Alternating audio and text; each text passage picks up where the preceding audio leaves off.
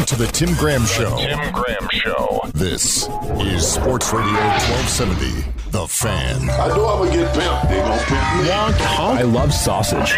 Shocking. Dizzying. How did this happen? When I bring the lumber, The Tim Graham Show. I diddled uh, some pole uh, over the weekend. Right. Not misophonia. I did have an accident with a menorah once. On Twitter at 1270, The Fan. Wet ball. Taking your calls at 270 1270. Here we go. This is The Tim Graham Show. When's the last time you read the New Testament, huh? Uh oh. You're gonna need a bigger boat. I like this guy, uh, Tim Graham. Welcome to the Tim Graham Show. September 4th, 2019, Year of Our Lord edition.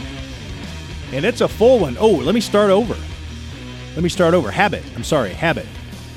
Welcome to the Tim Graham Show, brought to you by Chiampou Travis, Besaw, and Kershner, CPAs and business consultants. That's CTBK. They're going to rebrand, by the way, to CTBK. That can't happen soon enough for my mouth with all those S sounds that I struggle. There's a sh, then a s, then a s, then a sh, then a s. All those mouth noises. Speaking of Rodak, well, we'll get. I'll get to him in a second. Rodak. This is the Tim Graham Show, brought to you by Chiampou, Travis, Besaw, and Kershner CPAs and business consultants, CTBK for short. I am Tim Graham of the Athletic here with my coworker, Matthew Fairburn, also the Athletic. He covers the Bills. Jonah Bronstein of Bronstein and Bronstein, your sports writing uh, injury attorneys.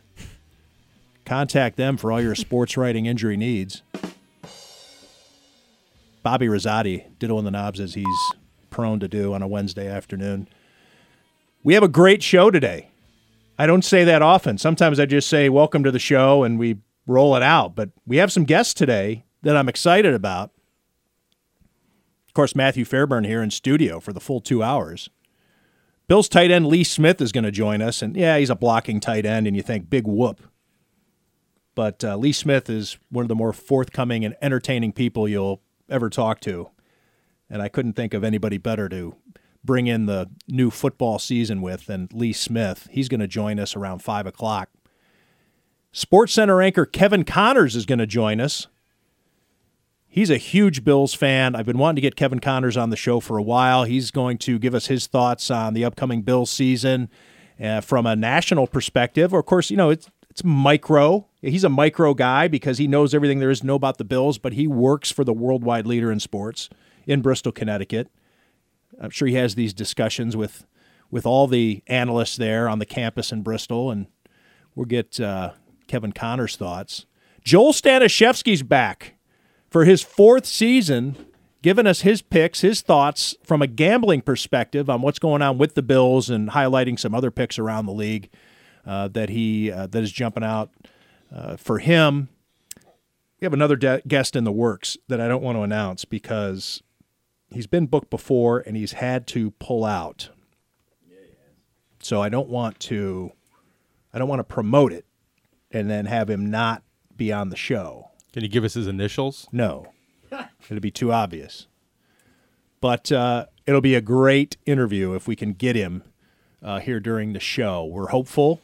Uh, he is booked. When he has been forced to pull out in the past, we have gotten communications as such. It wasn't done rudely or anything like that. We haven't heard anything uh, that would uh, lead us to believe he's not calling in. You're giving Bobby a lot of material here. Yeah. Oh, true. Pulling out and whatever. Bob is He can't even contain himself. furiously scribbling. Like looking around. So the Bills season opens in five days. The NFL season opens in about 28 hours with a rivalry matchup, a historic matchup, Chicago and Green Bay. How do we feel here on the eve of the 2019 football season? Glad to be done with the preseason. Well, that's Felt like a long preseason. My body's ready. is it? Did you get enough reps? I don't know about that. You, you can never get enough reps in the preseason, but I, I think I'm excited to finally see what this Bills team actually is. You know, I mean, we've talked for months about what they could be and what all these additions could mean, what you know, whether this team can take the next step and what better way to see what they're made of than a game against the Jets, who are in the similar phase of their rebuild. So I, I think it's uh, a good first game. It's not, you know, it's not quite as dull a matchup as it has been the last few years. There's some young, exciting quarterbacks and some skill position players worth watching. So should be a should be a fun opener, I think at least. Well, uh, yeah, it's a division rival, which you mentioned, uh, going up against the New York Jets. So it's a quick test out of the gates. There's really no warm up period. There's no non division opponent or a, a non conference opponent where you say, all right, this game uh, doesn't mean as much. We can feel our way through it. This is right into the jaws of the regular season, a game that's going to matter uh, against a team that has aspirations of being a wild card I, I, look, at this point, everybody has an aspiration of winning the division, but as long as the New England Patriots have Tom Brady and Bill Belichick, it's a fair assumption that you are competing for wild card berth uh, spot for the playoffs because, and I've said this stat a gazillion times, and I love saying it because it really does underscore the dominance of the New England Patriots. Since Tom Brady became the Patriots quarterback, the Patriots have never not had the best record in the AFC East. Twice they've not won the division, but each was because of a tiebreaker. In one of those seasons, they went 11 and 5. They tied with the Miami Dolphins. That was the year that Brady was out. Cassel helps them go to 11 and 5. So the Patriots are so good that they have never had the number 2 record with the exception of a tiebreaker in the division for going on what? 18 straight years now. So the Bills and the Jets, two teams that I think uh, should be in the conversation for the wild card.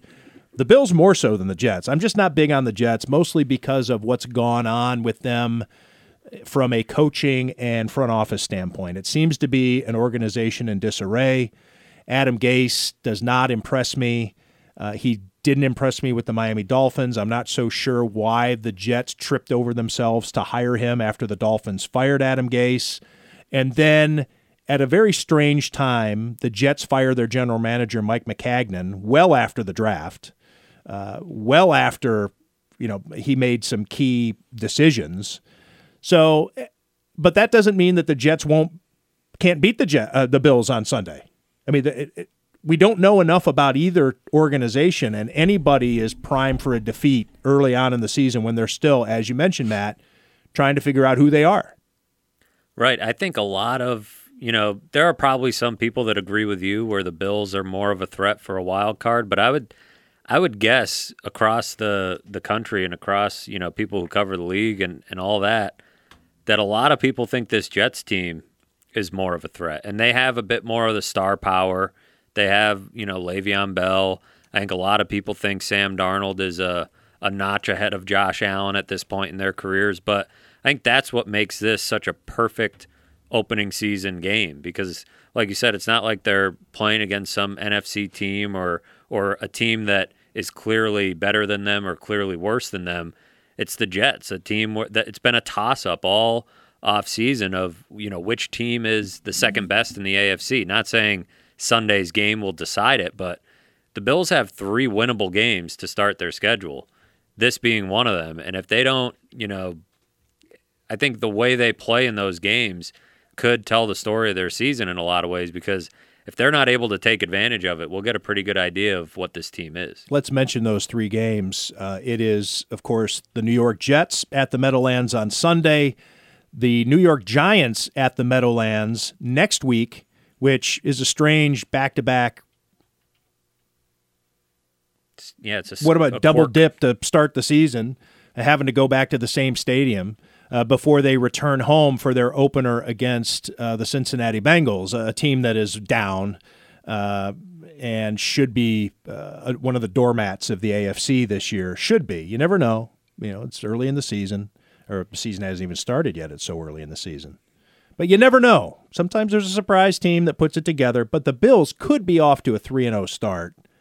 What's week four?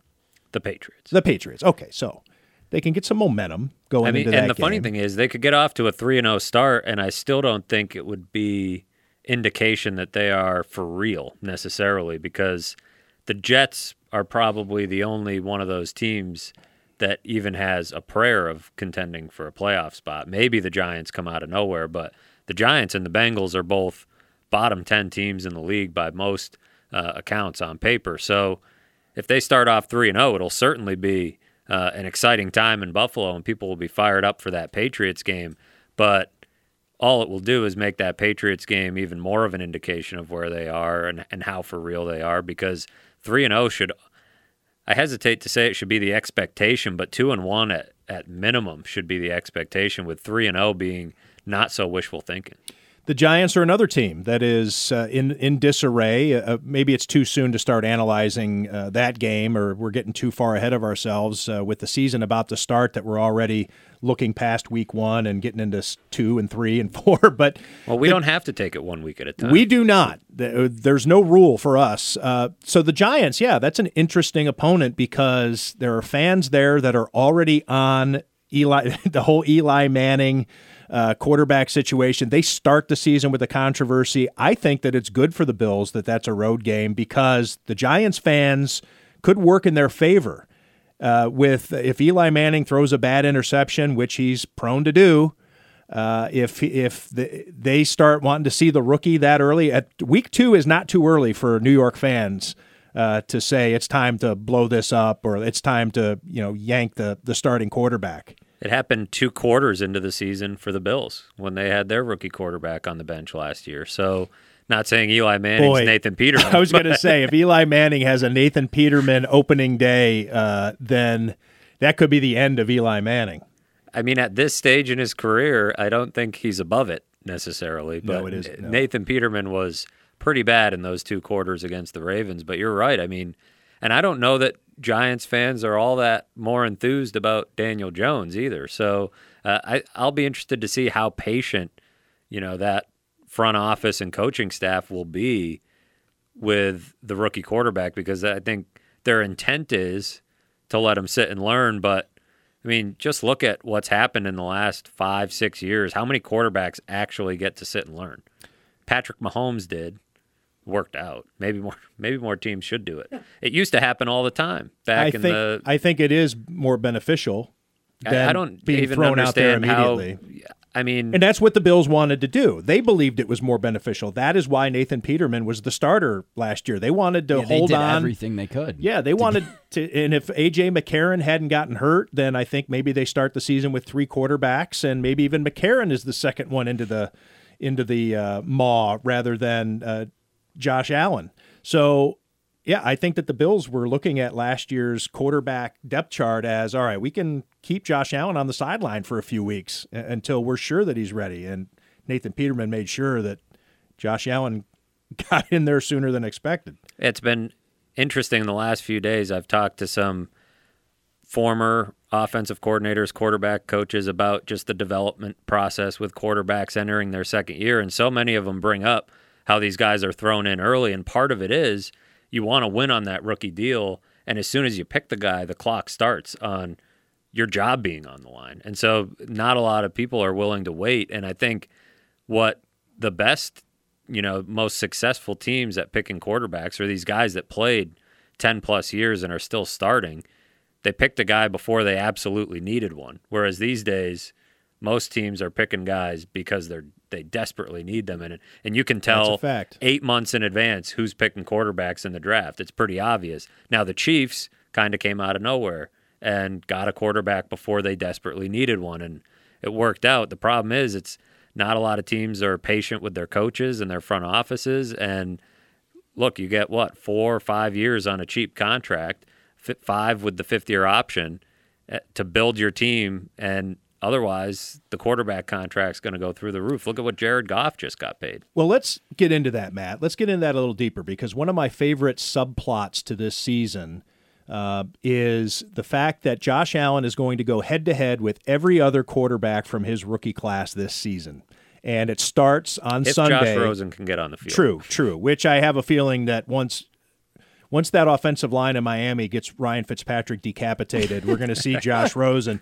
Now maybe Josh Rosen then gets decapitated, and Or maybe he pulls an somebody Andrew else. Luck and says, "You know what? Ryan Fitzpatrick. Yeah, let's maybe try to force a trade. What a rare instance when somebody with Josh Rosen's credentials and background says, "I will not play." Uh, That's funny. But let's take a look at uh, the 2019 schedule. Of course, you have on Sunday, uh, Josh Allen gets to go up against uh, Sam Darnold, uh, and then where am I looking at? Uh, we have Josh Rosen in Miami. You have uh, Baltimore uh, late in the season with Lamar Jackson. I'm skipping over somebody here. Baker Mayfield." Oh, Baker Mayfield in Cleveland. That's uh, in early November. Uh, so he's going to get potentially Josh Rosen twice, uh, Sam Darnold twice, uh, and then two others. So that's six games. Almost a, over a third of the schedule will be against rookies uh, from his own quarterback class, or I should say, I'm sorry, And who knows? not rookies anymore, uh, but quarterbacks from his rookie class. And um it'll be interesting to see who wins that matchup this year. if Big Ben doesn't stay healthy, Mason Rudolph could throw his hat into the ring too. And he was a guy that was mentioned in that conversation early during the season. Most people uh, wised up, you know, as the draft approached, but he was his name was also in there. So I do recall that the year, as soon as one draft was over, I don't recall the actual year it was, but as soon as the one draft was over, the next year Brian Brohm's class was up, and Mel Kiper anointed him the number one overall pick of the next draft because that's what you have to do. You have to mock out a draft. Uh, days after the f- one was completed, Of course. Uh, so anyway, Mel. So yeah, It's necessary. there's been some great Mason ones. Rudolph is the current Brian Brohm. Yeah, he, He's the he was- contemporary Brian Brohm. Brian Brohm was the guy. There was there was no question. He was an unquestioned number one pick. Well, let's take a year break. And when we come back, I want to get into this, and I want to hear from Jonah on this too, regarding uh, this rookie class, this rookie quarterback class of 2018, about to face each other.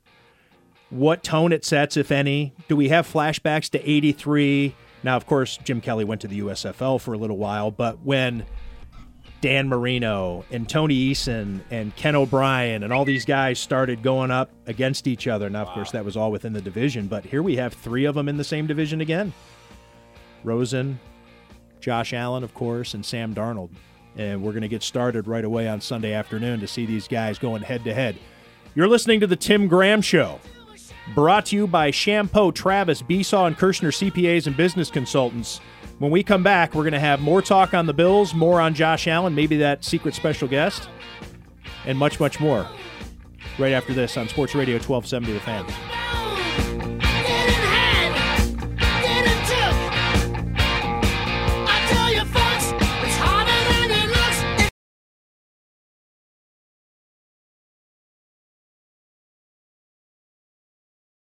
Over Josh Allen. That's not, that doesn't get me off. That doesn't get me off the. Go ahead and jot down that time too, brother. On Twitter at 1270 The Fan. My fifth year incoming altar boy class, I think, was bigger and better than any other class. The Tim Graham Show. Welcome back to the Tim Graham Show, brought to you by Chiampou Travis Besaw and Kershner, certified public accountants and business consultants. Call over there and get you some advice. 716 630 2400.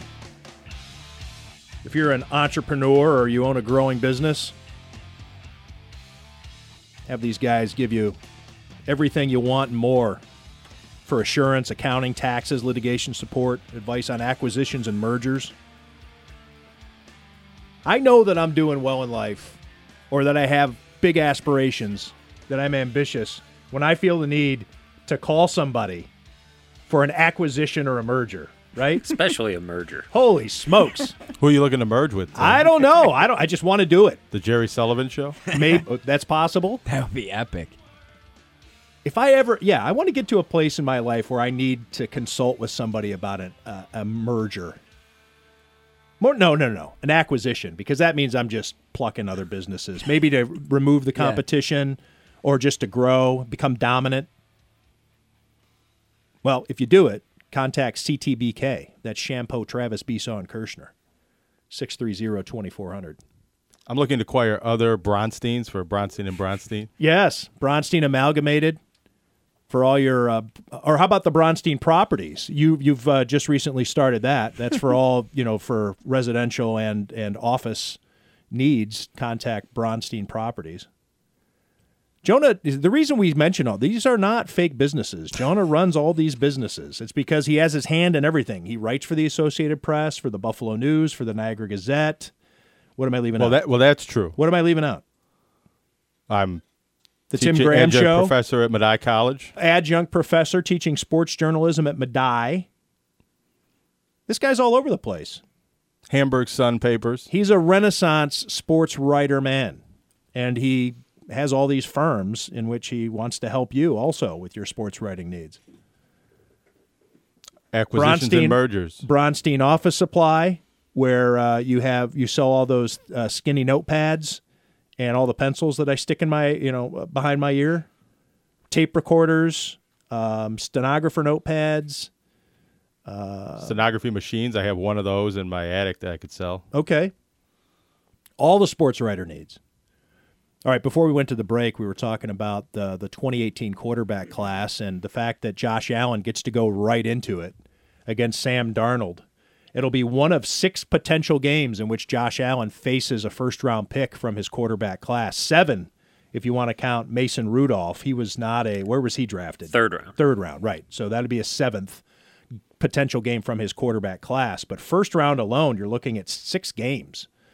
Uh, throw in that seventh, and we're talking about almost half the schedule in which we're going to be talking about potentially a 2018 draft pick squaring off against a 2018 draft pick. And Jonah, you brought up a good point before we came to the break. It's not as though we're talking about these guys are future Hall of Famers like the 83 class, but there could be, if these guys work out as their teams hope, rivalry type material. So I guess what do you think about all these quarterback class matchups?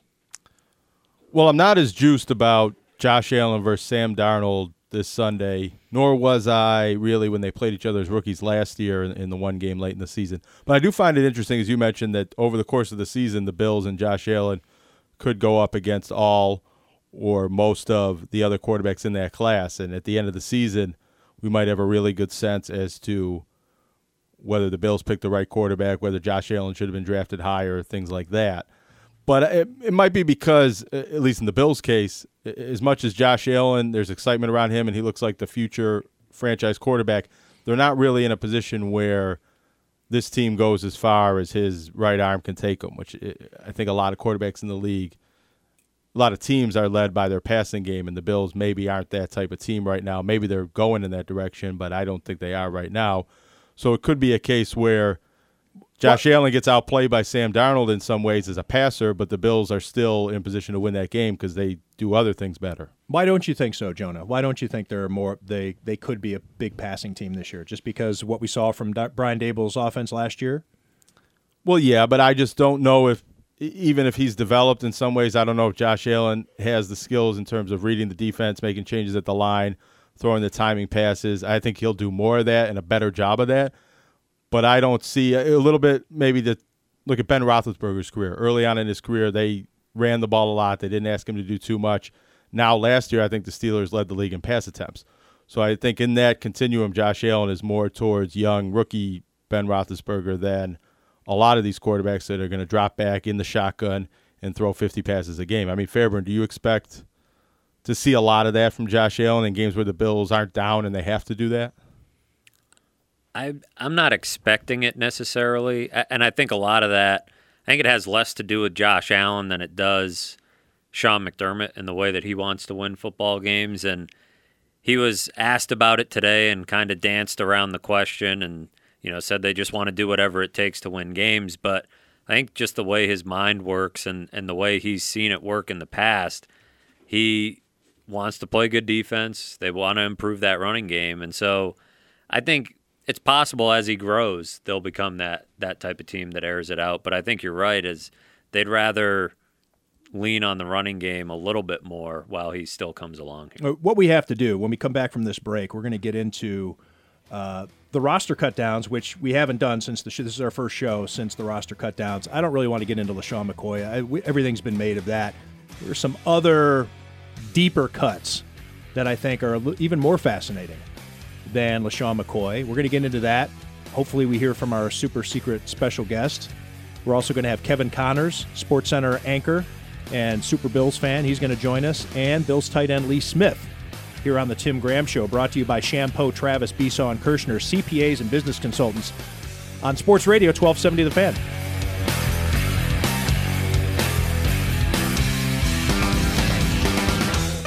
Tim Graham Show. Uh, Tim's discounted prices shot. Sports Radio 1270 The Fan. I really hear voices in my head. Yes, we all hear voices in our head. I can hear the voices in my head again. Sports Radio 1270, The Fan. And on the Fans app. Free to download in the App Store. Now back to the Tim Graham Show.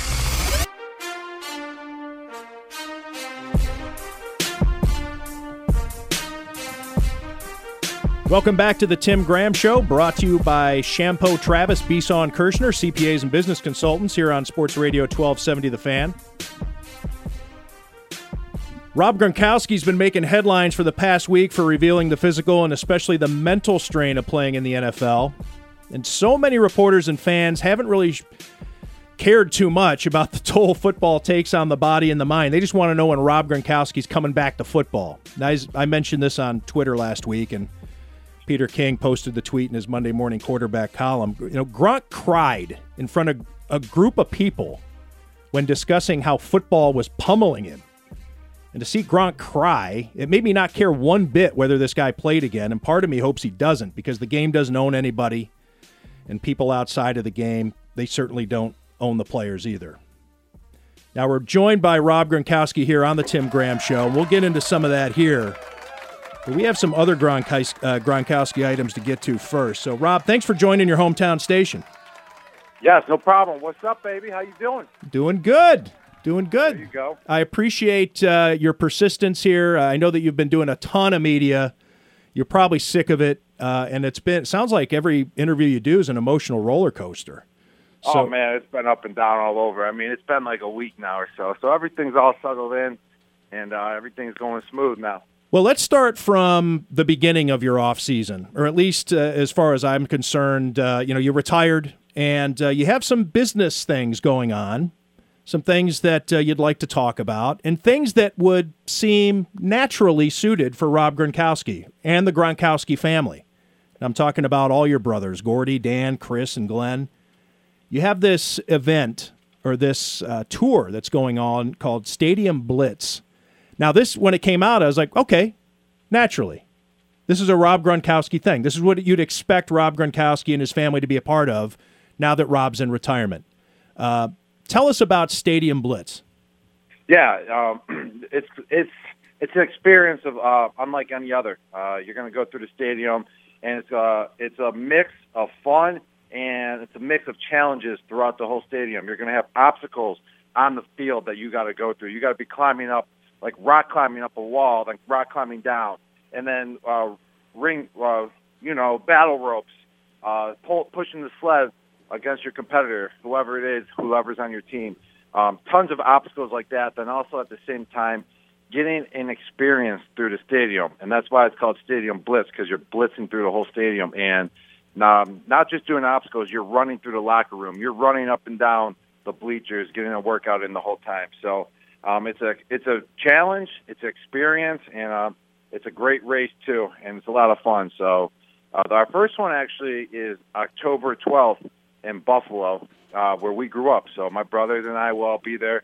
Uh, we already did a preview actually of one of the races we had because we had to see how it was and everything, and it, it was a blast. It was a lot of fun, man. You did that at UB Stadium, right? Yes, we did, and that's when we really fell in love with it. We weren't you know, we knew all about it, but we needed to actually try it out, try it out ourselves. And when we did it, the experience was just surreal. I mean, we, you get to compete. You know, you can always just work out, get a good workout in, but you're not just getting a good workout in. You're competing, having some fun. If it's versus your friends, your family. So you know, my brothers were there. We are all competing. Uh, you know, with the fun and nature of it all, and uh, it just makes you step up your game a little bit.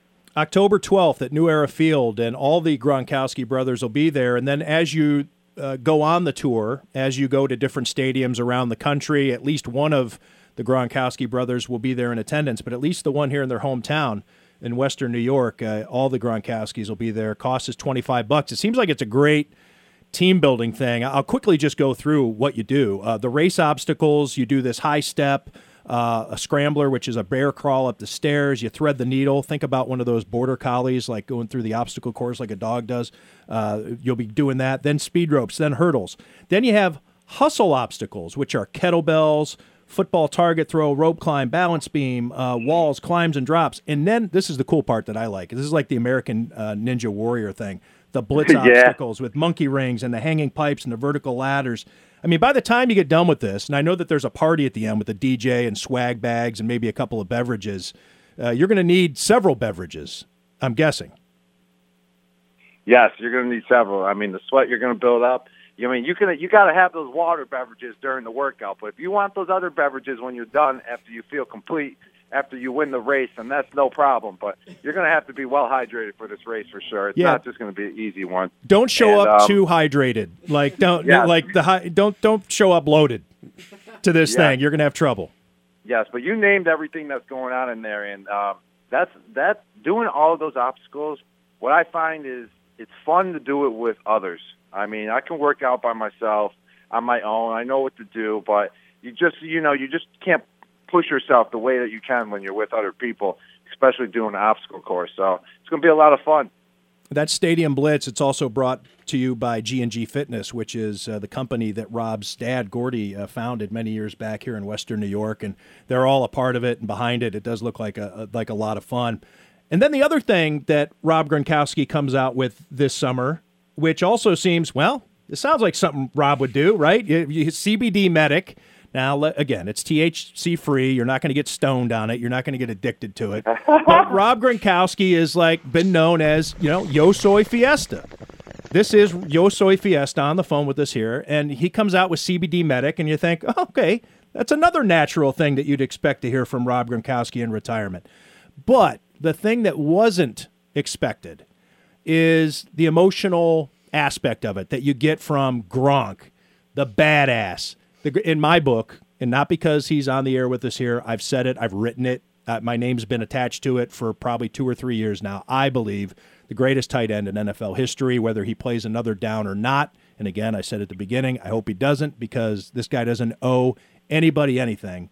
Um, but to hear you get emotional while talking about what CBD Medic might have been able to do for you and might be able to do for other players as they're battling this physical and mental uh, anguish uh, that they have to deal with on a day to day basis, not even a week to week or season to season. Uh, so tell us about CBD Medic and and and what uh, I guess what your wish is uh, that it can mean for other football players, even though it couldn't do it for you. Uh, CBD CBD Medic is uh, is a topical cream, and uh, I actually first learned about it through my father. I, I actually stubbed my toes; they were killing, and it brings temporary pain relief to you. So, for example, uh, you know, I stubbed my toes playing soccer, three black and blue toes. You put your shoes on, you know, you, you're you're in pain. You're you're in you're in lots of pain. So, therefore, this is when the cream comes into play. Uh, the CBD Medic cream. You put I put it on my three toes. Boom, it does the job. Uh, the active ingredients in in the topical cream are going to help relieve that that pain feeling, and then from there you can go about your day. You can put your shoes on. You can walk around normal. You can do a normal workout, whatever you got to do. If you need to do treatments uh, on the injured area of the muscle spasm, the achy muscle, the jam toe, whatever it is, you can do the treatment and you can do it without being in, suffering in that pain. So, uh, how I believe it it can relate to NFL players is just all the hits we take week in, week out, and you know uh, you're always going to have them those muscle aches, those those bruises, and that's when this can help relieve that pain throughout the week, and you can go throughout your day feeling good while still needing to do what you need to do. So I think it's just a great fit, and um, I'm loving it, and uh, it's my next venture, and I'm just having a blast being in the business world, doing things, getting into things that I believe can help people out there, but also at the same time has helped me through my experiences. We're in conversation with former New England Patriots uh, tight end and Western New York native Rob Gronkowski. And regarding uh, CBD Medic, now it seems to me to be a stretch that this could replace the uh, the pain relief uh, approaches that teams take. The, we're talking about the more severe stuff in which Toradol shots or cortisone shots are applied. Um, but those are the types of things that we've, we've read about it. The research shows can tear you up in other ways uh, when you use Toradol or cortisone. How, how would you like to see the NFL implement or at least allow for CBD to be an option? And how much do you think the presence of C or the uh, the permission of CBD uh, would allow players to avoid using uh, the more serious forms of pain relief? Yeah, no, um, you know, there's there's I'm just I just want to be out there to advocate to NFL um, CBD and just raise awareness about it and just raise awareness that there are alternative ways, all natural ways, um, and giving the option to other players or to even just anyone out there in this world that are, are looking to relieve uh, some pain in a safe, revolutionary way. So, um, with the all natural ingredients in it, um, with the camphor, the menthol, the CBD, um, it's just you know an all natural approach to relieving pain, and that's the option that I want to I want to have out there. That's the option that I want people to, to explore um, because I've I've went every way, and I, I mean I've had nine surgeries and everything. So um, through my experiences, I think this is great, and uh, it's just something um, amazing that I am able to invest in and be partnership in with CBD Medics. So it's just a great revolutionary way to give a natural option out there for people to choose. I think it should be uh, important to mention this too, because I think people hear about CBD and you know, oh, is it legal in my state, or do I need a prescription for this, or a doctor's uh, note? You don't. It's over the counter. You don't have to go to a head shop. You don't have to go to a vape shop. Uh, this is available at CVS or Rite Aid or whatever. So this is something that is deemed you know safe and and it's it's just something different to try. It's just that you can't use it in the NFL. If if that was in your system, you'd be in trouble. Uh, yes, um, but um, it's um, dang, I forgot what I was just about to say, man. We've been talking all day. Are you using? Have you been using too much CBD Medic, Rob? yes, uh, that's exactly what I've been doing. I've been oh man. Uh, well, let me ask you about this, Rob. You, uh, you mentioned in our colleague, uh, you know, I write for The Athletic, uh, as does Jeff Howe. Uh, he covers the Patriots. You did a story with him last week in which you mentioned that physically, if you wanted to play again, you're already there. Uh, it's the mental aspect of it as people keep assuming, well, Rob Gronkowski will be back. He gets back, uh, you know, he starts feeling better.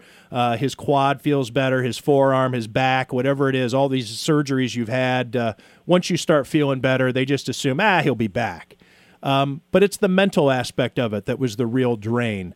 Uh, are you able to explain, even as we hear have have a game tomorrow night, the NFL season is upon us, where you are in your peace of mind of not being an NFL player anymore? Oh no, I'm I'm in a great spot, and um, I'm loving where I'm at. You know, getting into business ventures, just taking care of myself, relaxing. I mean, I I played football for 14 years straight and uh, you know, I just felt like this was the right decision for myself, or else I would have I would have never made that decision if I was never going to be satisfied uh, with it. So, um, you know, I'm excited about football season, uh, football, sports. I'm overall, I'm always been a sports fan. I played four sports growing up, uh, so I'm excited for the season. Um, I believe sports bring so many people together, um, whatever background, um, what anything it just brings everyone together, and that's why I love sports too. And always will be a fan, and uh, I'll definitely be uh, in in tune uh, watching. Uh, obviously, I'm not going to be sitting there screaming. Maybe I will be screaming at the TV. I don't know. I never never really watch games like that when uh, when when you're not playing. So we'll see. But I'm very satisfied where I'm at, and just got to keep working with what I'm doing. A rundown of the Gronkowski brothers as I set up this next question. Dan Gronkowski played for four NFL teams. Chris Gronkowski played for three, and then of course the youngest uh, brother Glenn uh, did play uh, a game for the Buffalo Bills. You have three brothers who played in the NFL. Rob, none of them got to choose how they walked away. They would love to have had one more shot. I'm sure every one of them would love to have had one more team, one more tryout, one more day. You walked away with money on the table, with more games to play, with glory ahead of you. What was your conversation like with your brothers when you were talking to them about whether you were con- I don't know if you con- if you told them you were contemplating it, if you ran it past them. How did how were your brothers involved in your process when you decided to walk away? Um, you know, they were totally supportive. Uh, my whole family was totally supportive. Even my friends, um, some of the teammates I talked to, um, everyone was supportive because you know they they they see what's going on, um, and they see the toll that it can take uh, playing the game. Um, and every single brother, family member, parents were all supportive, which makes it even more special. Uh, that no matter what, even if I wanted to go back or if I didn't want to go back, they were supportive in any way and just wanted what was best for me. So that was good to see.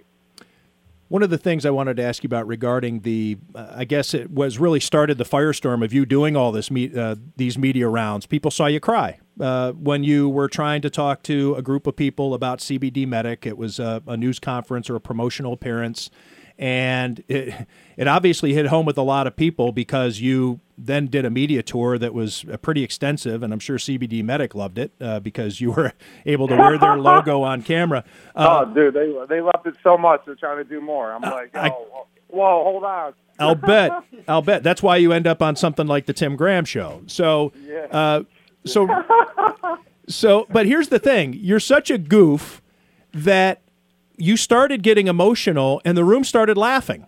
And I don't think they were laughing at you. I think it's because it was such an out of character thing for you to do to get into to have that happen while you're a camera is on you, you're under the lights, you're on the stage, you're up there to give a presentation, and you got emotional. What was it that got you right there as you were uh, having this talk and you went someplace within your mind to how dark it had gotten for you? Yeah, you know, um, it was it was just actually just talking about the grind in the uh, NFL and kind of, you know, what I was brought back to was just, you know, a couple of times where you're just sitting at home and you're you're like lonely and stuff, and you're just trying to recover from a surgery, and uh, you're just not in the right mindset at that moment. That's what I was kind of brought back to a little bit um, when I was going through that uh, emotion right there, because that's what I was trying to refer to was what uh, sometimes NFL players could be going through with uh, such a beating that you can take at sometimes. So um, that's that's all. I mean, but you know, I'm thankful for everything, though, man. Um, for real, because I figure out a way every time how to beat it. You know, I took that huge shot in the Super Bowl. I played three quarters on it. Don't even know how. Couldn't even walk after I got off of it. Ten minutes after the game. But you know, I'm just thankful for it all because I I just believe it has made me uh, to where I am to this day. Has gotten me to where I am now, and it has made me even stronger. And to find ways to heal to find ways to get back to 100% after taking so many beatings, uh, it just just doesn't happen. It, it takes a lot of work, and to know that, to have that power, and to know that what to do to get back is uh, is I'm really thankful for because I, I I have that ability and it feels good. Well, it, let me just uh, one more question regarding that, Rob, if you'll allow, uh, because I'm sure there are a lot of guys who you've respected, guys who you consider to be very close friends, who played every last down that they possibly could, and you probably watched them play longer than they should have, be, just because they could. Uh, you've obviously passed on that opportunity to do that, and you sound very happy to do it. What's just your thought, or, or maybe even go back to when you were a rookie, maybe your second or third year, and you start to see these guys play too long. Um, and here you are not playing too long. Hell, maybe you did play too long. Maybe you played a season too long. I don't know. Maybe you'll look back on it seven, eight years from now and think, man, I wish I would have gone in 2018 um, or 2017. What do you? No, no, yeah. All right. So when you're like a rookie, second year, third year, and you're you have that mindset, you're in the NFL. I mean, you you just think you're going to be playing for like 20 years already. Like you think I've, it's, it's a whole different ball game once you hit age like 26, 27. That's when things start really changing, and that's when uh, you got to really take things serious uh, about your health, about your body, about how to be a professional athlete. Is around that age. Uh, I would say through my experiences. I can't talk about everyone, but uh, through my experiences, it, it, it was like that, and I've seen it like that for others, but Um, so at that age, when you're young, you think you're playing forever, and you really don't notice like the older guys. You just think, oh, they're the same as me. They want to play forever, and they have the same mindset. But um, when now, uh, you know, now that I'm older, I, I respect those guys even more that have played 10 plus years in the NFL because I know the hard work, the dedication it takes to, uh, to do that, and just the mental toughness players have to even make it to the NFL. Um, it's just spectacular. And to say that your final game in the NFL was a Super Bowl victory in which you set up the winning touchdown. It was it was the play of the game. It didn't get you in the end zone, but finally it broke through a big. You know, it was crazy how two great offenses weren't really able to do anything. Finally, you get free uh, up the seam, uh, as I recall, make a big catch uh, to set up a. I think you scored two plays later. Um, so you go out on top. You did play one more season. You did get one more Super Bowl ring, your third of your career. Um, but let me ask you this: a former Patriot this uh, this offseason had mentioned uh, that he would cut off his junk to win a Super Bowl. So, uh, Mike Vrabel, uh, I need to ask you: would you would you trade any of your Super Bowls? Uh, was it worth it? Would, would it would it be worth it for him to do that? Would you have a talk with him? To cut off your junk? Yeah, Mike uh, Vrabel said that he I, would cut it off for a Super Bowl win. I mean, if he, he's got kids and everything, so he might not need his anymore.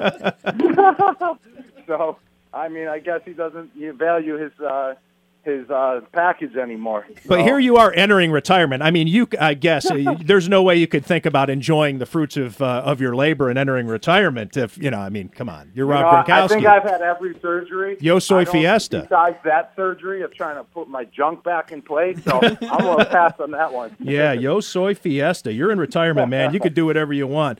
So, all right, Rob, I, want to thank you for coming on. You, you didn't have to do this, uh, but you went out of your way uh, to talk about Stadium Blitz, to talk about CBD Medic, uh, to talk about your brothers, all the Williamsville North pride that's involved out of the Gronkowski family. Hey, I have to ask you, um, what's home? Where's home going to be for you now that that it's that you're retired?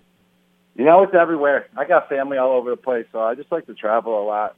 Uh, I like to go visit my brothers. Uh, my mom lives in Florida, Fort Myers area, so go down and visit her. My dad and another brother are still in Buffalo, so just travel around. Uh, my brothers have nephews and nieces, so it's super cool to see them and super cool to follow them because they're the next generation of, of Gronkowski coming through too. So it's cool to see them improve as they get older and uh, learn a lot from them too. Will you have a home somewhere? Will you actually buy a house?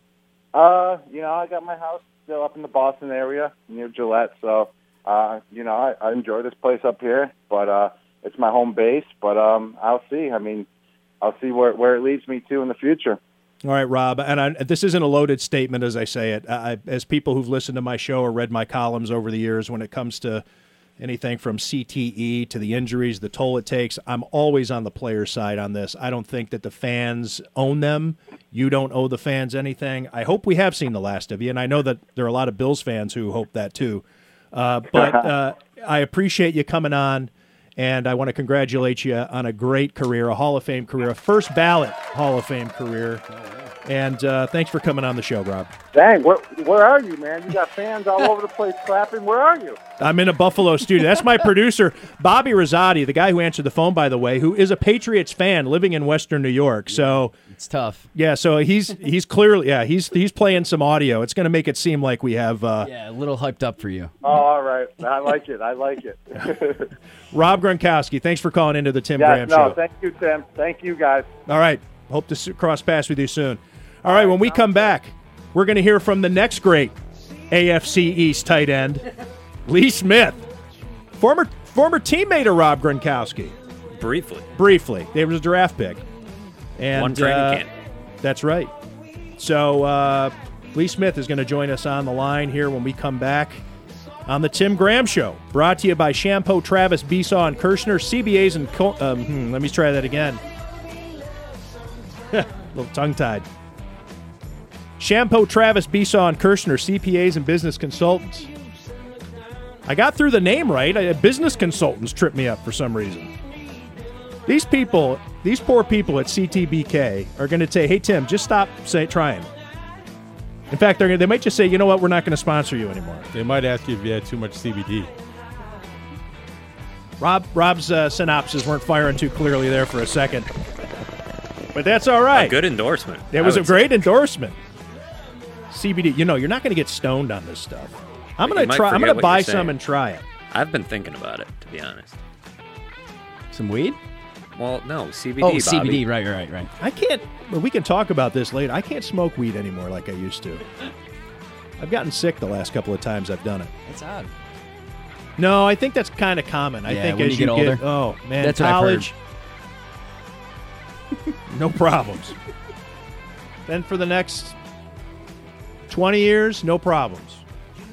But last few, not good. Not good, Bobby. All right, let's try this again. Lee Smith after the break on the Tim Graham Show, brought to you by Chiampou Travis Besaw Kershner, CPAs and business consultants on Sports Radio 1270 The Fan.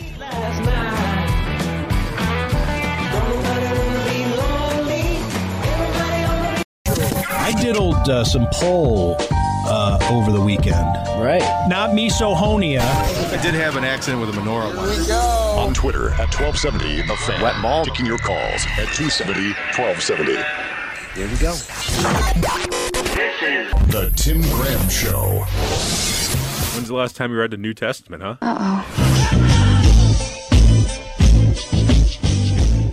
Welcome back to the Tim Graham Show, brought to you by CTBK, Certified Public Accountants and Business Consultants, here on Sports Radio 1270 The Fan. I am Tim Graham from The Athletic, joined by my cohort, Bills beat writer for The Athletic, Matthew Fairburn, co host Jonah Bronstein of Bronstein and Bronstein, your sports writing injury attorneys. I'm having trouble coming up with new things to say about what Jonah does for a living. You can just call me a journalist. Okay.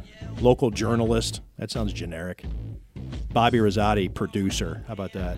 Local producer, Bobby Rosati. I will say this: just about everywhere else I go, I'm known mostly as a participant on the Tim Graham Radio Show. That's Yep. like the first line on the resume now. It'll mm-hmm. probably be the first line in your obituary, too. Probably.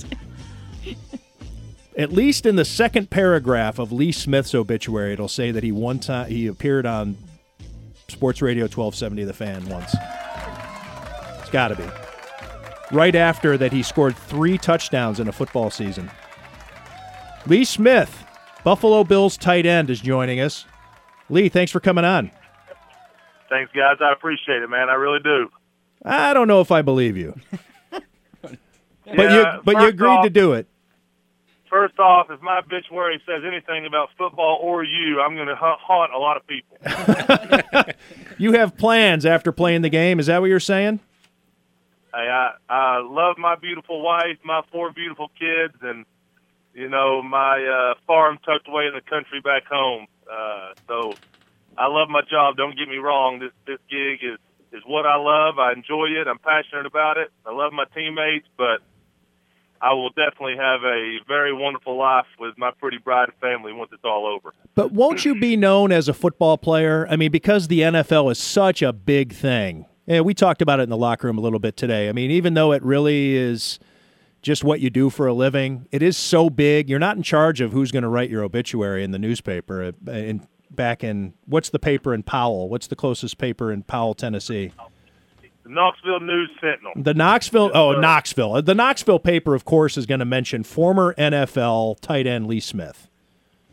Absolutely. And you know what, man? Uh, I think that's why me and my family have been able to be so blessed, especially financially, uh, based off of the fact that, you know, there are so many people that, that truly enjoy and, and love this game that I'm able to play for a living. So, absolutely, there, there's there's plenty of people in the world, uh, especially especially the guys that are that are making those headlines for, for the paper, for the viewers and readers of the world that, you know, I'm a football player to them. So I think absolutely uh, that'll be what I remember by uh, on the outside. But I sure hope that uh, all the people close to me that are a part of my life uh, remember me by much more than just that. Ninth NFL season for Lee Smith, so you've made quite a career out of it. Uh, your first four seasons with the Buffalo Bills, then off to the Oakland Raiders for four seasons, now back with the Buffalo Bills. Uh, what went into your decision, Lee, to sign back with Buffalo? You know, um, you know, me and my wife sat down. We, we we prayed about it. We talked to our kids about it. You know, I got a kid in middle school now, um, and once we decided that we, you know, definitely wanted to to keep chasing this dream, and and you know, I feel like uh, I have a lot of good ball left in me. My family loves this ride. Once I once again, I was talking about just how blessed we are to be able to, you know, play pro football with with four children that actually understand what's going on and you know wear my jersey to school. And it's just such a cool deal that my family gets to gets to go through with me being a professional athlete. Um so we definitely didn't want to stop. We wanted to keep going. And um and the main thing is man was was Kyle Williams to be honest with you. I knew how much I loved this area. I knew how much I loved being a Buffalo Bill for 4 years. I knew how close this city was to my heart with you know the Punt Foundation that I've done a lot of work with, and just different things in this city that are that are truly special to me. And uh, Kyle just kind of put the cherry on top once he told me just how awesome Brandon and Sean were to work with, and the good men they were, and you know how they were about the right things. And you know, unfortunately for Kyle, he played a lot of football for a lot of years in this town with a lot of different head coaches in one playoff game. And for him to kind of say, listen, this dude's the real deal. Uh, I enjoyed playing those final two years with him. I can't say enough about him. Uh, you know, and he just kind of said, I promise you that you come back up here with as much as you love this city, you're going to enjoy going to work every day with these two dudes because they're about the right thing. So once all that kind of happened and, and everything else got worked out uh, financially with the people upstairs, it was a no-brainer for me and my crew. Lee, you've carved out really a great career, as as Tim was mentioning. You've been in the league quite a while, and I think a lot of people would probably say a lot of it has to do with the way you block. And and we talked uh, about a week ago, I think, and I was I was telling you about the Vanderbilt tight end, who's a a big film aficionado. Uh, he he's a history buff of the game, and so he's mentioning Travis Kelce and Zach Ertz and Kellen Winslow, the senior, as all these guys he looks up to. Then he brings up Lee Smith, and he says that you are one of the most dominant tight end blockers the game has ever seen. What does it mean that a, a young guy who's considered one of the best draft prospects coming into this year's draft is talking about Lee Smith as as one of the influences of his game? Well, you know what, man? That's what our game is all about: is keeping it strong and keeping it great and passing the torch to the younger players and and you know kind of pouring yourself into them. Uh, I got I'm going into the New York Jets game with two rookie tight ends beside me this weekend. So um, to hear that there's a young tight end out there that's going to come in and and hopefully play in this league as long as I have and been able to take and be able to take care of his family the way I have. Uh, to to know that I've given him a little something to look up to and and try to mold his game after, and if it at, in any way helps him become a better football player, then that's what this awesome business is all about. Uh, is just the next guy coming in, becoming a great player, playing a long time, and taking care of his family. So, you know, there's there's a human element to this whole thing. You know, we're all not we're not just a bunch of robots out there running around. We're we're human beings, and to uh, to hear that I've had an impact on a kid's life out there that wants to do the same thing I've done for a long time, it's awesome. I mean, I mean, it definitely gives me chill bumps. It makes me feel good about the work I put in and uh, and hopefully that hopefully that kid down there in Vandy uh, uh, does a little more what that, that Travis and Zach are doing. They uh, they make a lot more plays out there, and uh, they're a lot better football players than me. But if he can get a little something from me, that's awesome. Well, it's funny. I mean, the way the game is going, the the term blocking tight end is almost used as an insult to some people. I mean, you know what you know, what does it mean to you to kind of carry on the torch as one of the guys that still, you know, takes pride in that? And, and how much pride do you take in that part of your game? So my dad was an offensive lineman in the NFL, and uh, you know, I got a lot of butt whipping in my life because he was having a bad day. So, um, you know, uh, being tough was kind of always a part of the deal in our family. There wasn't really any other option, and I've always just taken a, a huge amount of pride in that lunch pail, you know, kind of kind of way of playing ball. I guess being raised by an offensive lineman, but I just love football, man. I love playing the game. I love the camaraderie. I love my teammates. You know, my teammates and the guys is what I'm going to miss one of these days when all this is over. Uh, these are these, guys become almost like brothers to me, and just the refusal to let them down is what is what brings me back to work and allows me to work the way I work every day. I don't care what it is, man. I don't care if if, if Daboll needs me to catch the ball, if he needs me to block. It's irrelevant to me exactly what what they need. Whatever they ask me to do, I'm going to do it the best I can. And I understand that you know there's a lot more money in catching a lot of passes, and there's a lot more glory, and there's a lot more this, and there's a lot more that. But that's never mattered to me. All that's mattered to me is whatever my coach asks me to do, and whatever my teammates need me to do uh, that's what I'm going to do. And by God, I'm going to try to be the best in the world at it. And with me, with my you know skill set and the way my body's built, it, it's just I've, I've been more of a blocker. And you know, uh, I don't take it as a negative thing at all. Uh, I take it as a pride thing that um, you know I, I I take another grown man who wants to hit Josh Allen or Frank Gore or Devin Singletary, and I don't let him. And uh, to me, that that gives me a hell of a lot more pride than, than catching the pass, making sure my brothers stay on two feet. Uh, we're in conversation with Bills tight end Lee Smith, and I can uh, I can guarantee uh, that if there's anybody uh, listening to the show, we're not sure if anybody actually listens, Lee, but if there happens to be uh, here in Western New York, they're getting aroused uh, listening to you say these types of things because this is like what Buffalo's all about. Like they, Lee Smith is not going to let another grown man hit Josh Allen. Now, here's what Josh Allen had to say about Lee Smith today. I'm not sure if you're aware of this, Lee, but uh, you were brought up at Josh Allen's news conference. Have a listen. You know, it's not going to go on the stat sheet, but Lee Smith, you know, he, he's one of those guys that, you know, he, he won't probably get two or three catches a game, um, but he's going to do his job and he's going to do it well. He's going to be talking, um, making sure that we're all on the same page. And he's a guy that a lot of guys have a lot of faith in, including myself. And, um, you know, he's one of those vocal leaders of our team that really not many people will, will know this season, um, but he's going to have a huge you know impact for us. Now, Josh Allen is very young, and you've done uh, been around the block a hell of a lot more times than he has. But he is the quarterback, and he is the guy in charge. To hear the quarterback say that about you on uh, the eve of the 2019 season, uh, what are your thoughts? You know, um, it's awesome. Once again, it's that human element again, right? Uh, sure, of course, it makes me feel good. Like I said, don't get me wrong. I love Brian Daboll. I love Sean McDermott. I love Rob Boras and and, and every coach over there that's that's uh, you know my boss. But I do this for my teammates. It's it's that simple. And um, and, and my my family most importantly. But outside of that, it's my teammates. Those are the guys that I refuse to let down. They're the dudes out there running sprints with me. They're the dudes lifting weights with me. They're the dudes that I see play through torn ligaments and broken bones.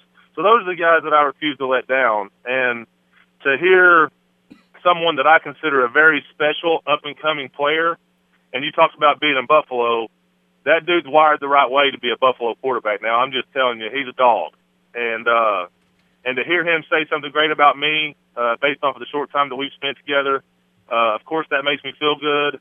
And like I said, those other guys get those guys get paid too on the other side of the ball, and I'm by no means perfect but I can promise you, uh, I'll do whatever the hell it takes to make sure that uh, that he stays clean and that he's protected and taken care of on and off the field as long as I'm a Bill.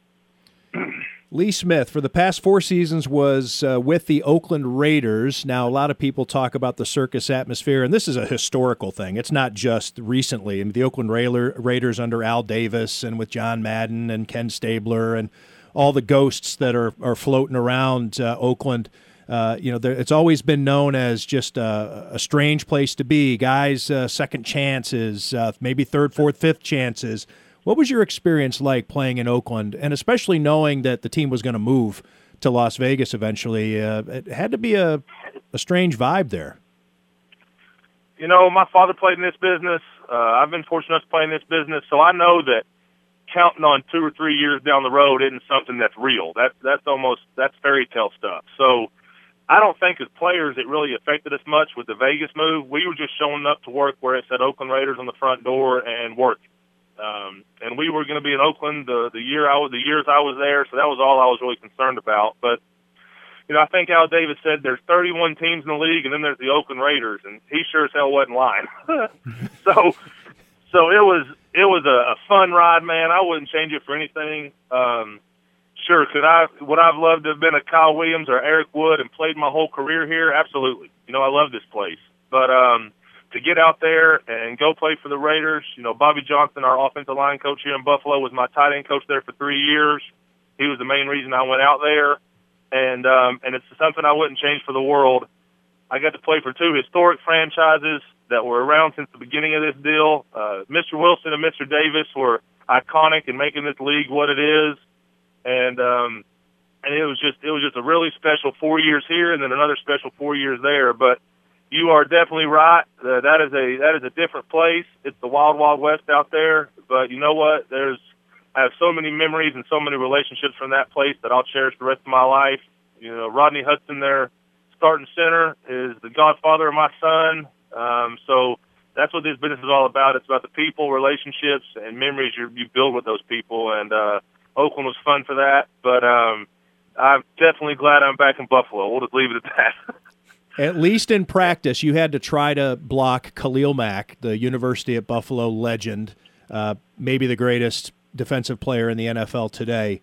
Uh, what was it like uh, trying to, or at least watching from the sidelines, whatever it is, to have Khalil Mack as a teammate chasing quarterbacks out there? You know, I went out there in free agency uh, the first time I hit free agency, and Khalil was coming into his second season. He played Sam linebacker as a rookie. They moved him to defensive end, and he was just an absolute nightmare to deal with. Uh, he's he's the best player I've played against, you know, in my life. Um, but the thing that made Khalil so special, and uh, you know, I believe he had a huge, huge part in Chicago's turnaround last year, was the person he was off the field. Uh, he was the hardest worker, and you know, it's hard to, when you're the best player in the world. It's hard to be the hardest worker too. Uh, and and that's exactly what he was. He outworked everybody. He led. He was consistent in the way he came to work every day. He was just somebody that I have the. Uh, he's the Reggie White of today's football. Um, and and the, the fact that he was the fact that he didn't wear silver and black his whole career and retire a Raider, I think will always be a mystery to all of us that were involved there. Uh, that's way way above my pay grade. But um, but I'll tell you one thing: he is by far the best player on the field and one of the best human beings off the field that I've ever been around. And uh, he made games really easy for me those those three years we were together because dealing with him in practice, there's just no other human on earth like him. So when you get to the game, it's like, oh man, just thank God Khalil Mack's not on my schedule this year. Now you turned 31 during last season. You know, you start getting in your 30s, and you can't take anything for granted as an NFL player. And you're about to head into last season, and the Raiders trade Khalil Mack. Uh, you know everything you just said about him. Maybe one of the greats to ever play the game. Uh, if he can string together just a couple of more seasons for the sake of longevity and, and to put that argument to rest. You know, you don't want him to be another Bo Jackson where you say he was the greatest, maybe to ever play the game, but only played four or five seasons. Uh, but anyways, so Lee, they get rid of Khalil Mack. What was it like to be a Raider last season after after that? Well, once again, uh, as as players, that that's not our decision, right? It's it's up to it's up to the people upstairs to decide how the roster is built, who's on it, et cetera, et cetera, et cetera. But at the same time, you know, me once again, me and Rodney Hudson, who uh, is is, the, is still the starting center out there, uh, my best friends in the whole world. We were actually uh, at a hotel in Monterey, California, with our families, uh, just soaking up the last few days uh, after that fourth preseason game before the season started. And you know, just bang, bang, bang on my door, and he's like, "Bro, they traded Khalil," and and uh, and you know, it was one of those moments where it's like, "Holy smokes!" You know, uh, I think it was it was definitely hard for the locker room, uh, not only because of the player he was off the field or the player he was on the field, but the player he was off it. You know, I'll uh, I'll I'll never sugarcoat things. You know, once again, it, it's my job to play tight end. It's upstairs' job to decide who the roster is. But the Khalil Mack, trade as a player was was something that was hard for us to deal with. Uh, it was it was shocking, and it was something that obviously none of us were too thrilled about. With the best player in football being on your team one minute and not the next, especially with the kind of person he was and the leader he was. So, you know, it's our job as players to buckle our chin straps and go to work and do our jobs. But uh, but that was a tough one to swallow, and um, I think looking back, uh, it it, uh, it definitely was something that uh, that was hard, and and it kind of brought out the best in some people and the worst in others. With uh, that man not being in the locker room anymore. I want to get back to the Bills real quick here, Lee, and, and, thanks for sticking with us here. Hopefully, we're not taking away from anything important. Uh, we're uh, have a totally refurbished offensive line this year, and I know that you weren't here last year to compare uh, this one to the uh, to last year uh, intimately. But what are your thoughts on this offensive line as it's assembled? Mitch Morse not having been with you. Uh, and now going to be able to play on Sunday. And as you know, the chemistry that's involved with all five of those positions, six if you count you uh, lining up there with them uh, as blockers. Um, how do you, I guess, how do you see this unit entering a week one? Yeah, yeah. Me personally, I was playing with five new offensive linemen either way. Um, actually, you know, me and Jon Feliciano were together in Oakland for four years, but um, but just uh, kind of watching these guys build a bond. The O line room is the best the best room in, in any pro football team in the world. I think everybody would tell you that. Those guys are just the best. They have the closest bond. You know, they're the guys that get no credit. They just go out there and play more plays than anyone else in the most volatile, you know, area of the field and get up the next day, lick their wounds, and go do it again. So those guys are the best. And uh, uh, on the specific guys that are here, with them being new, you know, they're just they're the right kind of dudes. Once again, Sean and Brandon and Bobby Johnson, the O line coach, who's a close friend of mine. You know, they're bringing in the right types of people, and that's what I would say about our offensive line. With them all being new and working together for the first time, is they're all the right types of dudes. There's no egos. There's nobody with an agenda. It's just a bunch of guys that want to get better, want to protect Josh, want to protect the running backs, and uh, you know, going back to the Josh Allen and and being a Buffalo guy and all that, these are dudes you want to go into a bar fight with. Uh, these, these are a bunch of nasty, dirty dogs that. Uh, and I hope to. Have, yep, yeah, that that would be that would be fun. You just hide under the bar and let us handle business. But um. Uh, but we'll, but we'll maybe have a talk. We'll maybe have a talk off the air, Lee. All right, that'll work. That'll work. You know, you. But you can assume the that. Proof is, yeah, the, the proof's in the pudding. I, I got to see a little something out of you, Tim, before I before I walk into the bar fight with you. But um, but no, man, these dudes are awesome. They're they're, they're wired the right way. They're a bunch of dudes that that already have grown a bond. You know, Mitch Morse didn't become the highest paid center in football for no reason. Let, let me, you know, I, I understand he hasn't been out there with us, and, and he's been a little banged up with his noggin, but he's rocking and rolling. Uh, he, he's definitely not forgot how to ride a bike. He, he jumped right back on that bike, and, and the pedals still spin the same way. So he's knocked the rust off the last week or so. We got a few few more days here before the game starts, so I'm sure not worried about Mitch. I can guarantee you no one else is, and the rest of those dudes have been grinding together since OTAs. So it's going to be it's going to be fun to to watch these guys get out here and fight their butts off and uh, and, and play good ball this year for sure. And they're all good players. So, you know, this isn't a popularity contest or a uh, or anything like that. We're paid to win football games and be productive. So not only are these dudes wired the right way, they're all good football players that have played a lot of ball in the NFL. I'm going to leave and, you with. Uh, with Coach, oh, I'm sorry. I'm sorry, Lee.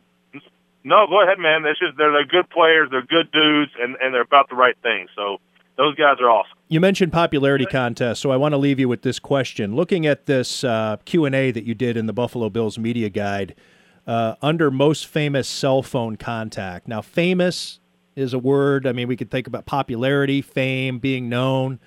Uh, okay, Western New York maybe, but your most famous cell phone contact is Kyle Williams. Yeah, man. I mean, you That can't, can't go be anywhere true. with him. You can't go anywhere with him around here. That's why I Around don't like hanging out here. with his ass anymore. Around Yeah. here, I see. Is he with you right now, by chance? No, he's not. I, I stopped hanging out with him. He's he's getting grumpier and grumpier in his old age. So I- me and he- him, yeah. I saw him at the facility today, and I didn't. I just didn't feel like approaching him because he looked. Uh, he he didn't look like he was enjoying the one interview that he was involved in. So I said, "Yeah, I give him. I think I'll give him the day off." No, Kyle's the best. He stopped by last night to give my wife a big hug. He's the one that raised me in this business. Uh, you know, I've, I've I learned how to be a pro following that guy around like a gnat for the first four years of my career, and uh, it allowed me to become a leader and and uh, hopefully pass on to a lot of young guys in Oakland and then now here in Buffalo based off of watching him. So he's the best. Um, that was that was just that was just a little a little jab at him because the last thing he wants to be is famous. He's a little bit like me. He wants to go hide away in the woods and love on his family. He he doesn't want that football stuff in his obituary either. No, I think that that's true. From from getting to know Kyle, I, I, that is absolutely true. Well, This is why I wanted Lee Smith to be the first guest on opening week on the show here because Lee Smith is uh, he's uh, He's a pro- he's prolific. He's prolific. He's he's a fantastic interview, and I can't thank you enough for coming on the show, Lee. You got it, man. Anytime. All right, Lee Smith, Buffalo Bills tight end here, five days before the season opens. Sunday against the New York Jets at the Meadowlands. Uh, big thanks to Lee Smith for joining us. Uh, all right, when we come back, we're going to jump right into another prominent guest. SportsCenter anchor Kevin Connors is going to join us, and we're going to talk about his affinity for the Bills and what he thinks about the 2019 season when we come back here on the Tim Graham Show, brought to you by CTBK, Certified Public Accountants and Business Consultants, on Sports Radio 1270 The Fan.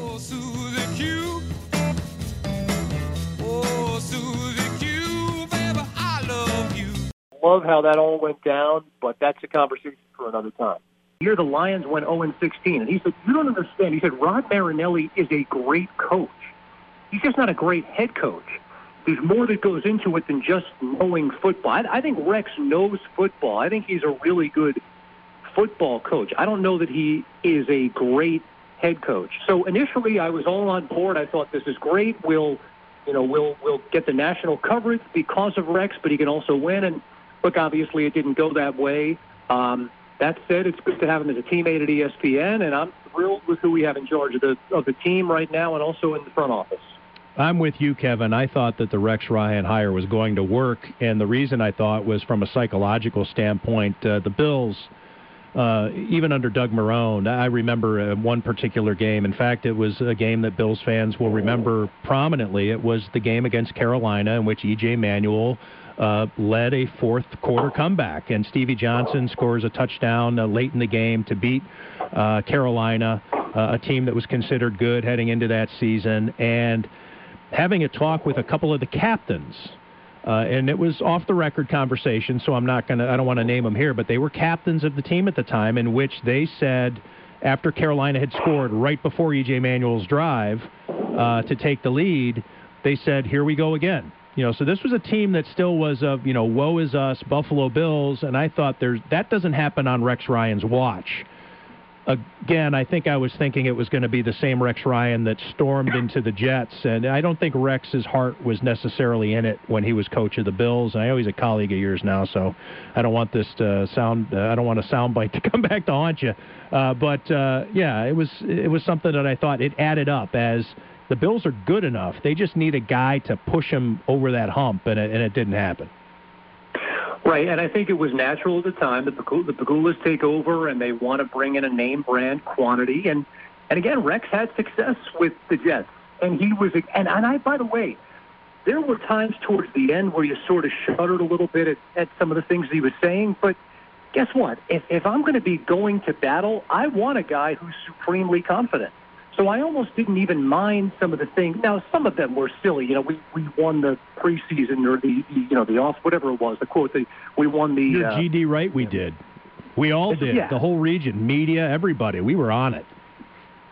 and and so, but again, I'm I was okay with the. Yeah, we're gonna we're gonna win the Super Bowl. Well, who goes into a season saying, hey, you know what? If we can we can just win eight games, you know, I mean, I want that. I want that confidence. It started to become a little bit farcical, and I think that's where you don't have the results, and then you're saying these things, and then it's like, well, you know what? That doesn't ring as true as it needs to. But, but again, you know, look, you live and you learn. We cut bait fairly quickly with them. That's how it can go in the NFL. And you know, Tim, let's not forget too. I mean, we're playing in a division with a quarterback and a head coach who have done something the NFL has never seen. So if circumstances are a little bit different, maybe there's a little bit more success. Maybe the story's written a little bit differently.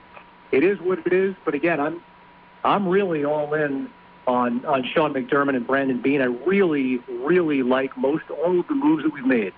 Imagine how things would be different, Kevin Connors of SportsCenter. That's that's my slick way of uh, reminding people who's on the phone with us, or in case they're just joining us.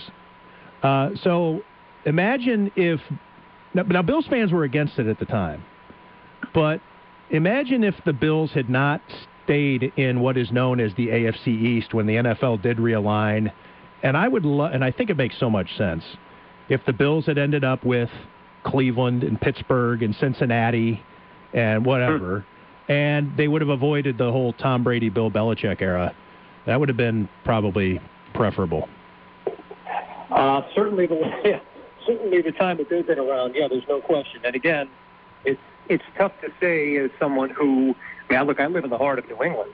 I mean, there are Patriots fans everywhere. People who don't even play, pay attention to sports hop on the bandwagon because of how good they've been. I, I can't stand the Patriots, but if you can't respect what they've done, you know, you're not paying attention. So, but listen, I've been saying this for about 10 years now, Tim. It can't go on forever, right? I mean, at some point, it's got to come to an end, and let's put ourselves in the position to capitalize when Brady finally does retire. He's going to die at some point. I mean, uh, there, no one's ever no one's ever beaten death. Uh, so, I mean, maybe he keeps playing, uh, but he's got to die at some point. All right, so I don't want to get I don't want to get too dark on us here. but you know the NFL, NFL NFL rules as they are, you know, constantly favoring quarterbacks and offense. We don't know. He might be right in that sweet spot where he just rides NF, new NFL rules until, you know, till his deep 80s. But I want to ask you about this year. I mean, we're you mentioned uh, off the top that you that you like what uh, Sean McDermott and Brandon Beane have done. Uh, I'll tell you just from being around it. Matthew Fairburn's here uh, joining me on the show too, along with uh, Jonah Bronstein, and we're in the lock. We were all in the locker room today. We're out there at One Bills Drive uh, frequently. The vibe is is strong. I mean, the whole idea of culture, people like to argue whether it's culture the players, or do the players make the culture because they happen to be good. I, I think there's something to culture, and, and that what Brandon Beane and Sean McDermott have done have, have been a positive. Uh, but as you see this roster, uh, as you look at them on paper and have followed them, and the key injuries that they've had in the preseason, especially Mitch Morse, what are your hopes as a Bill? No, don't let me say that. Uh, let me. What are your expectations as a Bills fan this year? So I've said this a couple of times uh, already in, in different conversations that I've had. We're going to know a lot about this team after the first three weeks because we're at Jets, at Giants, home to the Bengals, as you guys know. And those are, those are three winnable games. They just are. And they're not really long road trips, so it's not like you're going to Oakland and, yeah, maybe we're better than the Raiders, but it's a long trip and body clocks are, all I mean, these are short flights. Those are I mean, we have a we have a favorable schedule, especially early on. And I think if if we're looking at three and zero, which is realistic to think, listen, I, I really believe that this can be a playoff team. Now, I'm not telling you that we're contending for a Super Bowl this year. I just don't think it happens like that in the NFL. It's kind of like when people are talking about the Browns and they're saying, yeah, the Browns are. A, I mean, I know that the Browns have significantly upgraded their roster, but two years ago, that team went winless. So don't tell me that they're an immediate Super Bowl contender right now. I just, I'm just not buying that just yet. I'm not telling you that the Bills are there yet. I think it's reasonable to think nine and seven, potentially ten and six, and and to think about the playoffs. I really do. I know we're allowed to look ahead. Matthew and I were joking uh, during the first segment that uh, we don't have to take it one game at a time like the players do, but taking a look at that week two game at the Giants, that could be sneaky favorable for the Bills in that, uh, you know, I don't know how tight the Giant shorts are going to be for that game, but with the quarterback situation the way it is, depending on what happens in week one or how the game starts off, you know, whether uh, whether it be Eli Manning or Daniel Jones or whatever, I mean, those fans, I think it's probably favorable to the Bills that that's one of their road games. I don't think there's any question about it. And again, you know, it's a, it's a familiar look. I mean, it'll almost be like a home game given the familiar surroundings, right? They'll have been playing there the week before um, against the Jets. You're right. I mean, you know, listen, the pressure is on Eli, which is crazy to think. A guy who won won the Giants two Super Bowls, um, but obviously they've got their, you know, they've got their quarterback in waiting behind him, and um, you're right. I mean, if they lose week one, then all of a sudden and Eli throws a pick early on, the pressure's on. But but listen, again, to me, do I think right now we're a better team than the Giants? I just do. I'm sorry. I think I think we're better than the Jets, and I like the Jets quarterback a lot. I, I like Sam Darnold a lot. I think we're a better team than the Jets are.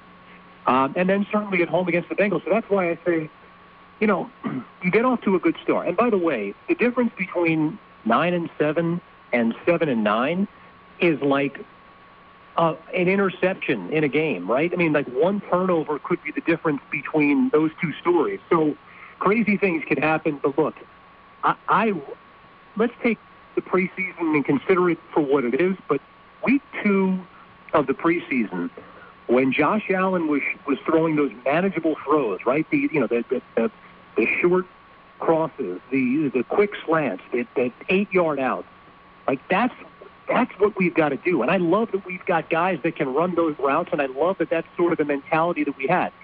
I don't want to see Josh Allen in week three rolling right and throwing left against his body and getting picked by the Lions. If that's the Josh Allen we have, then forget all that I said about thinking about the playoffs. If it's the guy who we saw for a little bit in preseason week two and he realizes that he can do those throws and then open it up big, then I think it's realistic to think nine, ten wins. Nine or ten wins. Put Kevin Connors down for that. I don't think that. I think that's my. That's probably my prediction too. I think nine and seven. And usually when I used to predict these games, and I used to have to publish them in the Buffalo News, I would come with something I was comfortable with, and then give them an extra win just so I could keep people off my back. You know. So I think I can go with ten and six. I think I'm about. I'm at nine and seven. I'm at nine and seven mentally. I'm comfortable with that. Well, Tim, let me put it to you like this: two win, two games against the Dolphins.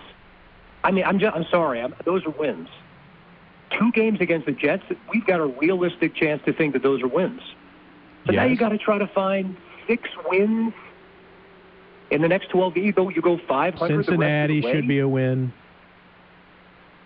Uh, what's another dog game? Cincinnati, Giants. the Giant. Well, the Giants, yeah. So, yeah. Washington 10, is not very good. 10, 10 is not out of the question for sure. Some of these games could be ties.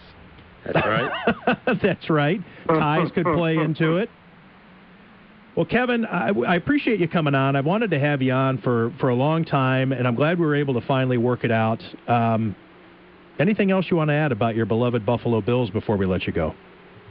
I was going to say, I hope I've done nothing to uh, prevent future invitations here. Uh, no, let's do it.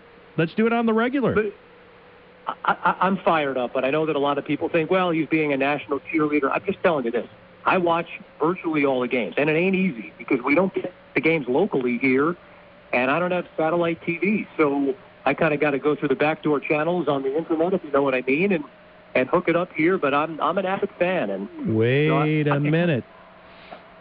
See, now I was trying not to get you in tr- into trouble on a Rex Ryan comment, but you, you know, you might right. want to check in with H. You get, might want to give HR a heads up about what you just said. the fact of the matter is, I'm I'm not I'm not totally drinking the Kool Aid. Like I I get that LeSean McCoy was expendable. I kind of wish we could have kept him, and I'm not so sure. I love how that all went down, but that's a conversation for another time.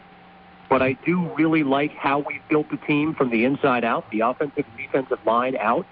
I, I really believe that this guy is a quarterback that, that can be a franchise quarterback for us.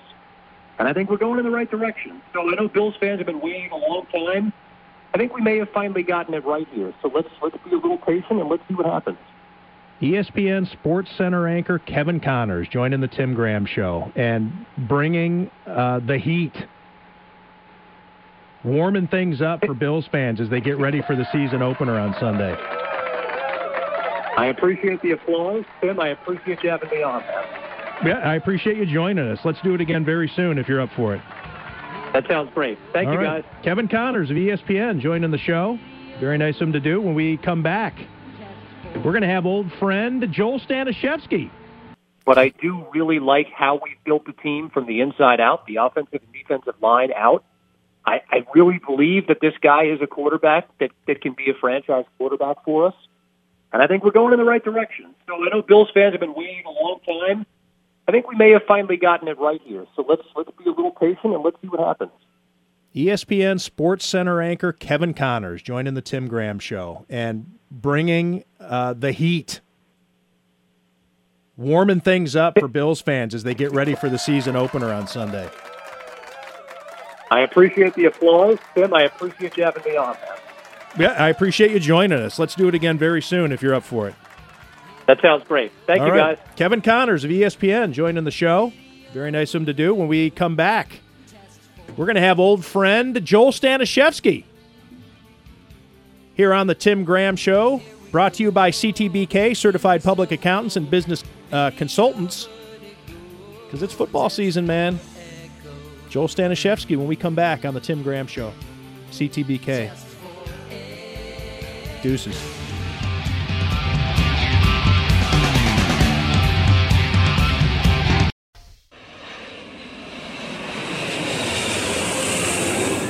From Buffalo to Las Vegas. It's Joel Stanishevsky. The Bills make me wanna. Everyone who hates Tom Brady hates Tom Brady because he, he's not on there. Tomorrow is my birthday. It's Joel Stanishevsky. but I mean, this is just awesome. I mean, the excitement that's around the, the, the city as a whole. It's more like a royal flush.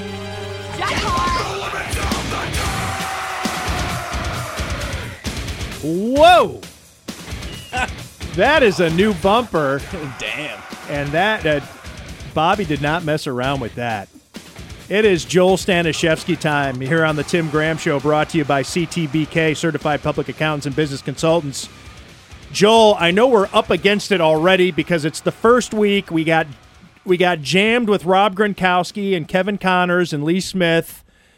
And but look, we have too many degenerates out there. They need their gambling news. Can you set up this Bills game for us? Certainly. So uh, I know we're all excited about our Buffalo Bills.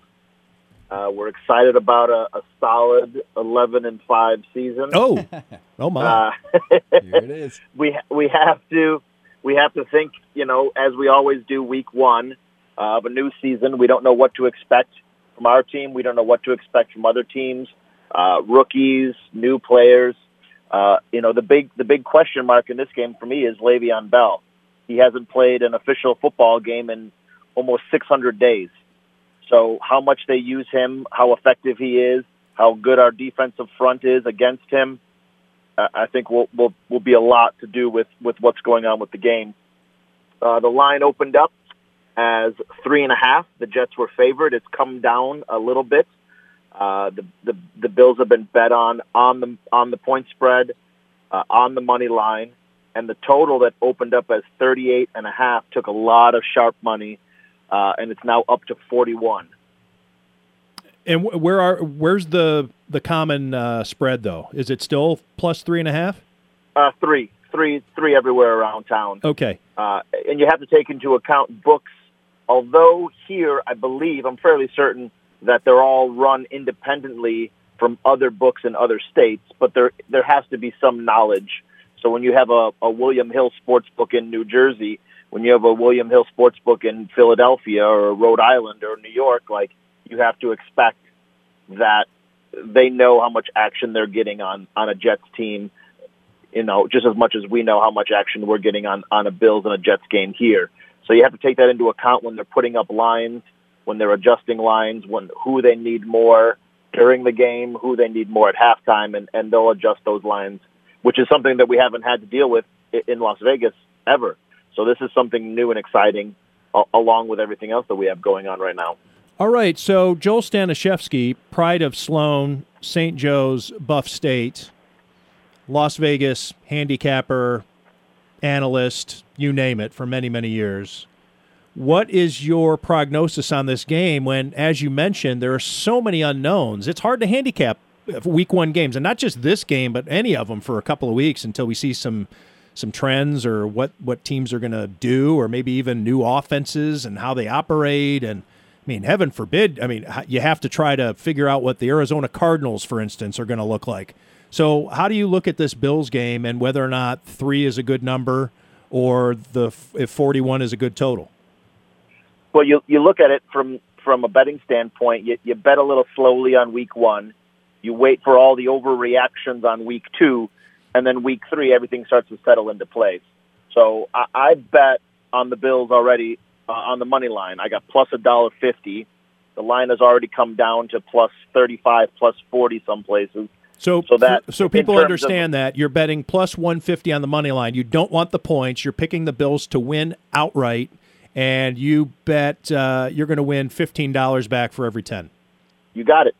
And and and my way of looking at it is it's a value bet. Just like I bet the Chargers minus three and a half earlier on before the retirement, and now that lines up to seven. So if you you have to bet at, at least early, trying to figure out line moves and where they're going to go to. You know, Detroit being a pick 'em now to a minus two and a half favorite. You, you have to look at those numbers and try to figure out where they're going to move to, where the public's going to bet them, where the lines are going to move. I mean, you obviously you can't guess that um, Andrew Luck is going to retire, but I based it upon the fact that he kept getting injured, wasn't practicing, wasn't playing in preseason games, and I just took a shot on it, and just so happens that he retired. Doesn't necessarily mean I'm going to win that bet. It just means I got the best of it, and that's the main thing when you're when you're looking at it from a handicapping standpoint. If you get the best of every number, you'll you'll most likely end out end up on top. Joel, thanks for joining us. I'm sorry for the short uh, segment here this week, but we're going to get into it next week, and I want to talk oh, to you. Uh, especially next week, we're going to get into it. Uh, I'll uh, I'll send you a little bit of data that I have, but interesting numbers uh, this week uh, put out by Bet Online regarding the spread value on quarterbacks, and it's a topic that we've talked about on the show for a lot. hell, hell, since you've been a guest, that the quarterbacks are really the only guys who affect the spread and they gave a breakdown of really how each quarterback and the drop off to his backup, uh, what their spread value is. And I know you're going to find that interesting. So, Joel, uh, again, Can't thanks wait. for joining us. All right, take care, guys. All right, a lot of thanks have to go out today uh, to Matthew Fairburn of the Athletic for coming in uh, to the studio for the full two hours. Thanks for coming in, Matt. Uh, Jonah Bronstein for handling things on Periscope. Bobby Rosati on the knobs, bringing in four different callers, three different callers. We had Rob Gronkowski joining yeah. us for a half hour. We had Lee Smith joining us for almost a half hour. We had Kevin Connors, ESPN uh, SportsCenter anchor, joining us, and Joel Stanishevsky on the line from Vegas. It was a jam-packed opening week show. Yeah. Uh, thanks to everybody for listening, whether you do so live on Sports Radio 1270 The Fan or on the podcast. We'll catch you next week on the Tim Graham Show, brought to you by Chiampou, Travis, Besaw, and Kershner, CPAs and business consultants here on Sports Radio 1270 The Fan.